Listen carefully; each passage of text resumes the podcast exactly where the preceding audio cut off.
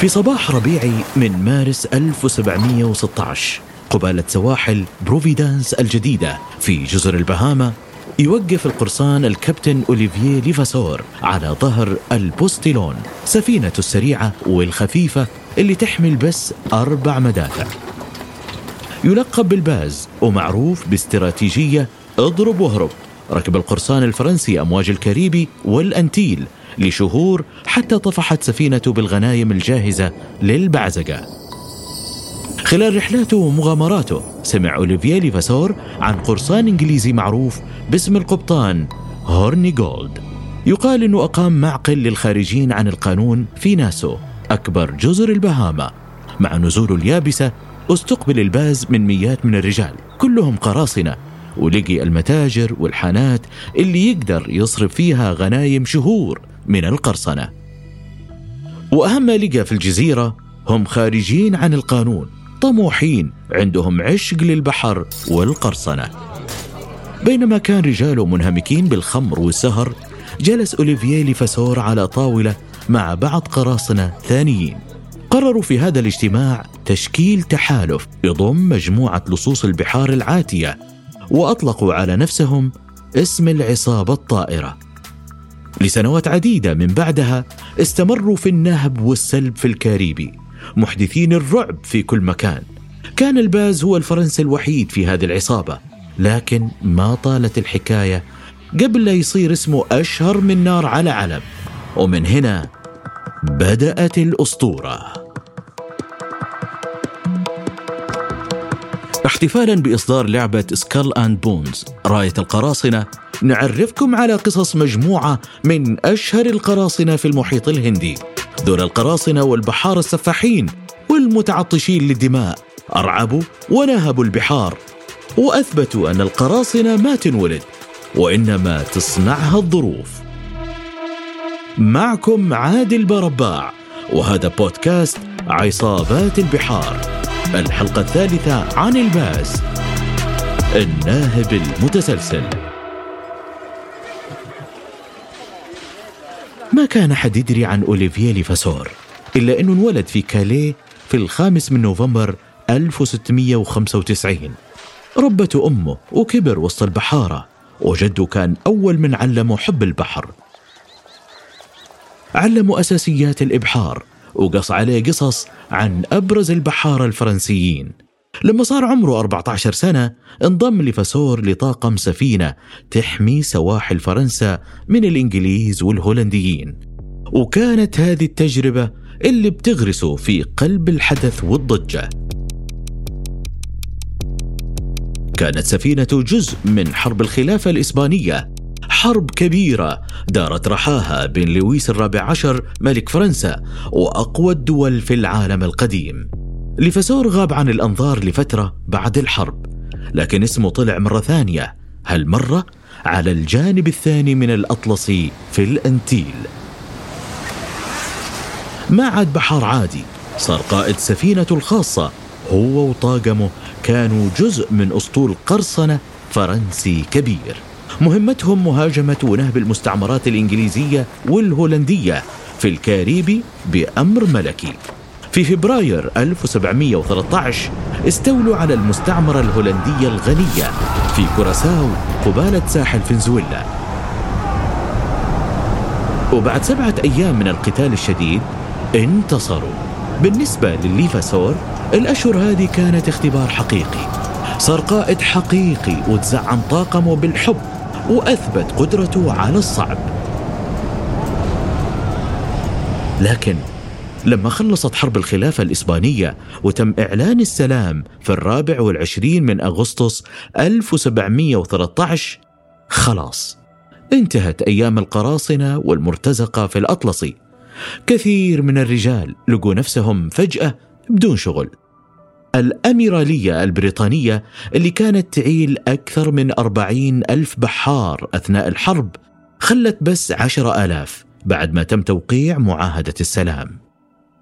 كثير من هالرجال كانوا يطوفون البحار حول جزر الكاريبي لأكثر من عشر سنين بذاك الوقت وما لهم خاطر في العودة للعالم القديم.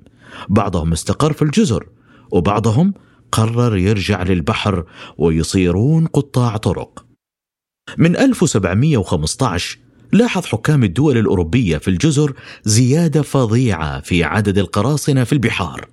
مياه الأطلس الدافئة صارت تغلي بالخارجين عن القانون وكان أوليفييه ليفاسور في قلب العاصفة. في بداية يونيو 1715 كان ليفاسور ضابط على متن البوستيلون سفينة فرنسية صغيرة كانت تستعد تبحر من فورت سانت لويس في سانتو دومينغو ترجع لفرنسا. بس البحار شاف شواطئ الجنة والذهب المكدس في عنابر السفن اللي تجوب المنطقة وكان له رؤية أخرى. خلال ساعات أقنع درزن بحارة ينضمون له في تمرد. في الثالث من يونيو رفعوا المرساة ودخلوا عمق العنبر وكانوا مخبين أسلحتهم هناك بعناية على سطح السفينة. لفسور صوب سلاحه لرأس القبطان وأمروا يسلم السيطرة على السفينة. لما القبطان ترك السفينة صوت المتمردين وتم تعيين أوليفييه ليفاسور رسميا قبطان للبوستيلون. لأن الطاقم كان صغير جدا صعبت عليهم السفن التجارية. فتوجهوا لجزيرة مارتينيك لوقفة مهمة. هناك جمعوا الإمدادات والذخيرة وكمان كانت فرصة لتجنيد البحارة للطاقم.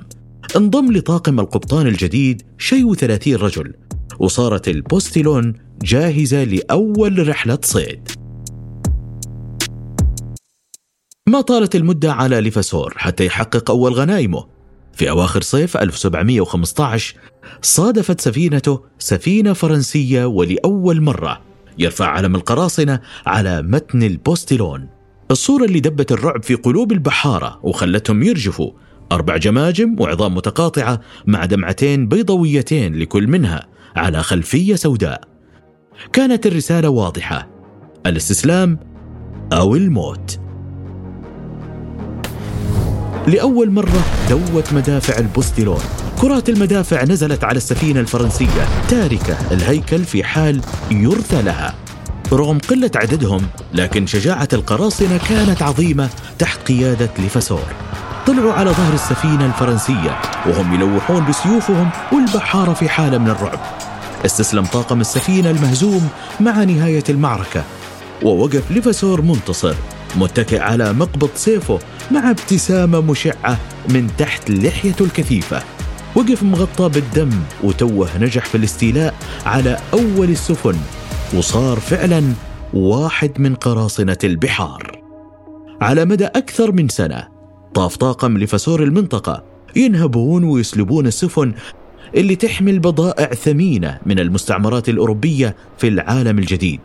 في هالفترة صار للقبطان لفاسور اسم وانعرف كقرصان جريء وسريع. ينقض على فريسته بشكل مباغت وسريع مثله مثل الصقر. ومن هنا نشأت أسطورة الباز.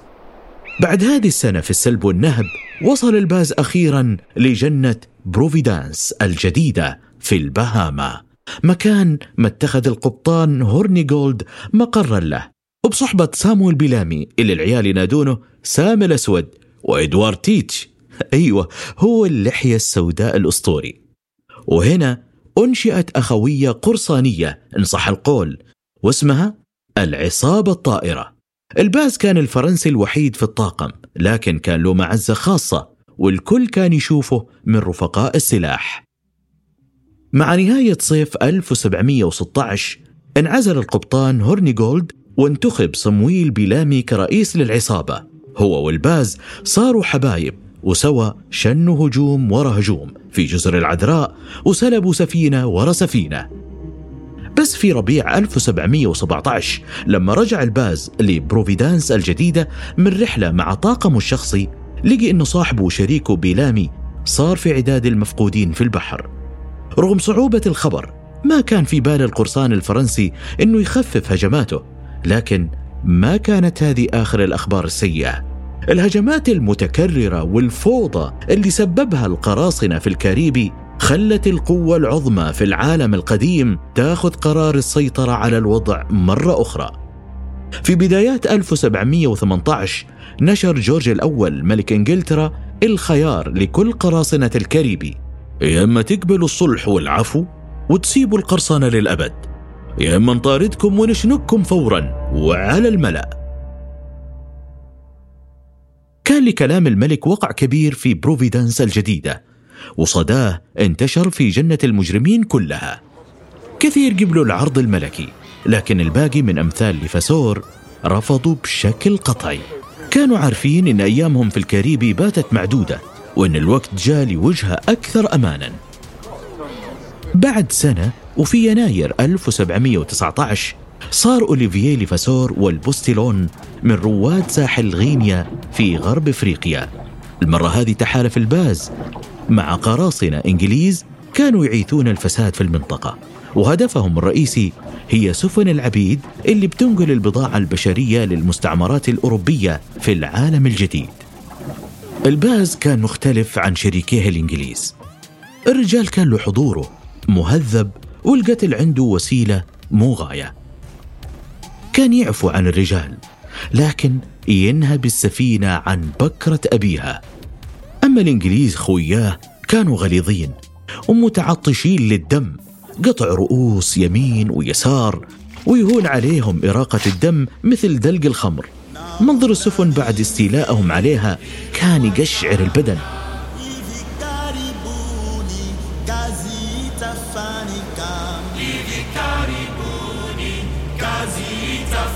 في إبريل 1719 أنقذ الباز قبطان فرنسي جاي من سان مالو من موت محقق قبل لا يقفز عن اللوح والعقدة تشد حول رقبته. قدر الباز يقنع شريكيه الإنجليز بإخلاء سبيل القبطان وطاقمه. وتركهم يجدفون للشاطئ على ظهر طوف صنع يدوي. ومع هذا استحل الباز سفينة القبطان الفرنسي وترك البستلون اللي ما عادت تقوى تشيل أحلامه الكبيرة تغرق في عرض البحر.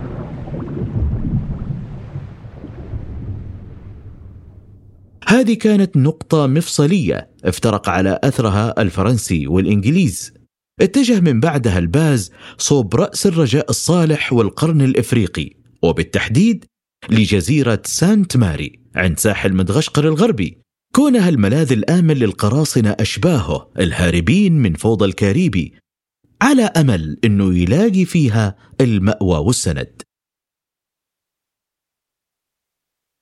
في ربيع 1720 ليفاسور بدأ يجهز نفسه للإبحار من جزيرة مايوت في جزر القمر شمال غرب مدغشقر اللي كانت محطة لا مفر منها في الطريق للجنة الموعودة. لكن ما إن رفعت المرساة اصطدموا بالمياه الضحلة.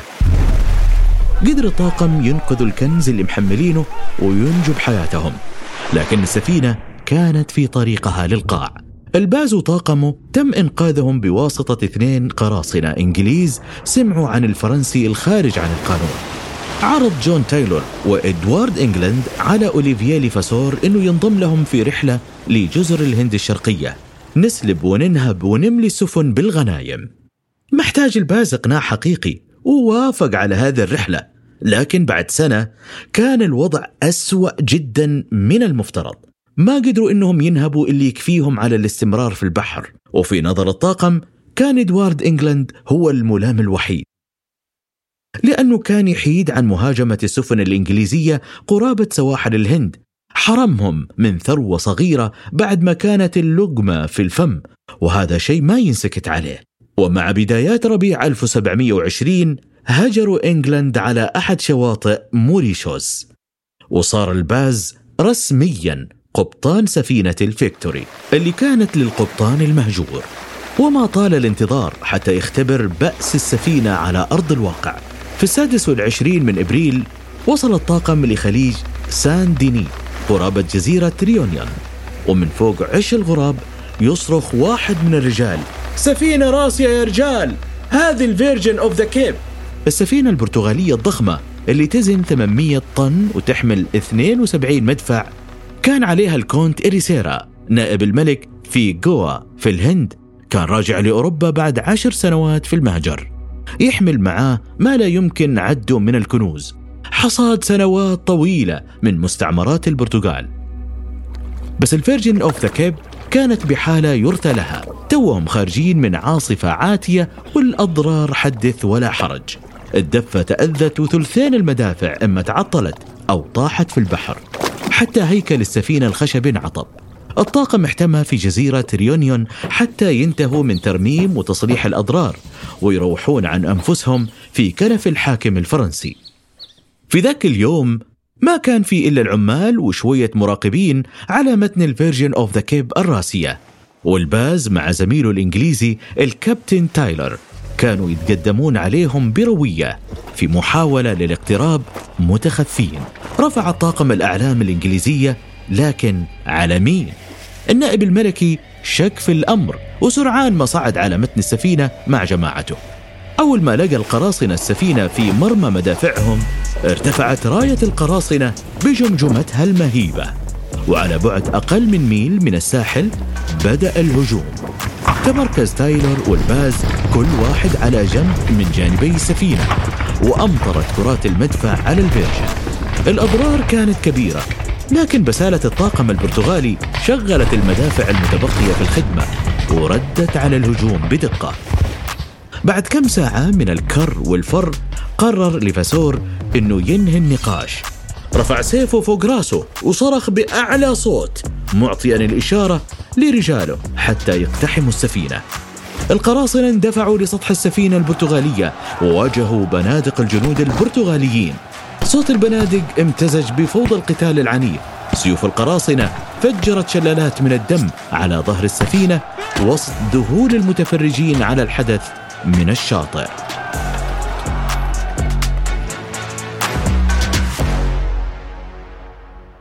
رغم الشجاعة ما كان قدام نائب الملك ورجاله إلا الاستسلام.